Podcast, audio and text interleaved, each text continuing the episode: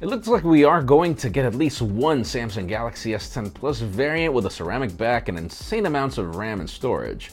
New Pen show the design of a possible Razr phone, meaning the Moto Razr, and looks very interesting, if more nostalgic. And Oppo just sent out more invitations for a Zoom Innovation event at MWC. I'm Jaime Rivera. It is raining, it is Monday, and that hopefully is a sign of a good week. This is Pocketnow Daily.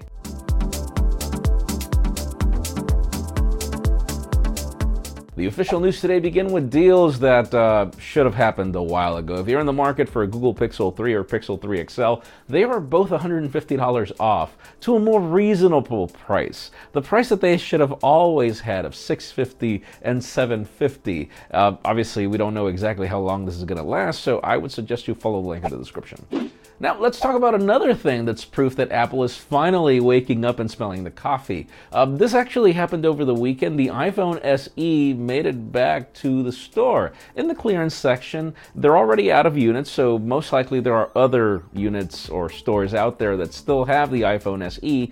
But yeah, it was out there and it was extremely affordable because the company, I think, now needs to figure out a way to boost its numbers.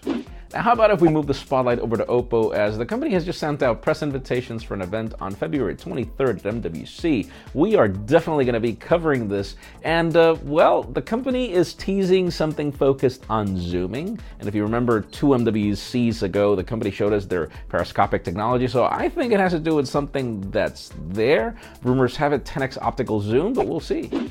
Now, let's talk about Motorola and the Moto Razr as uh, we've got some patents, and I highly recommend you see them, particularly if you ever owned a V3, because it seems that this phone looks pretty much like a V3 with an external display whenever it's closed. Then it opens up to be the full clamshell phone. It pretty much mimics the exact design of the V3, and because this thing is so thin, I I'm really looking forward to this phone. I actually like what I see. I think that this is what Moto needs to do.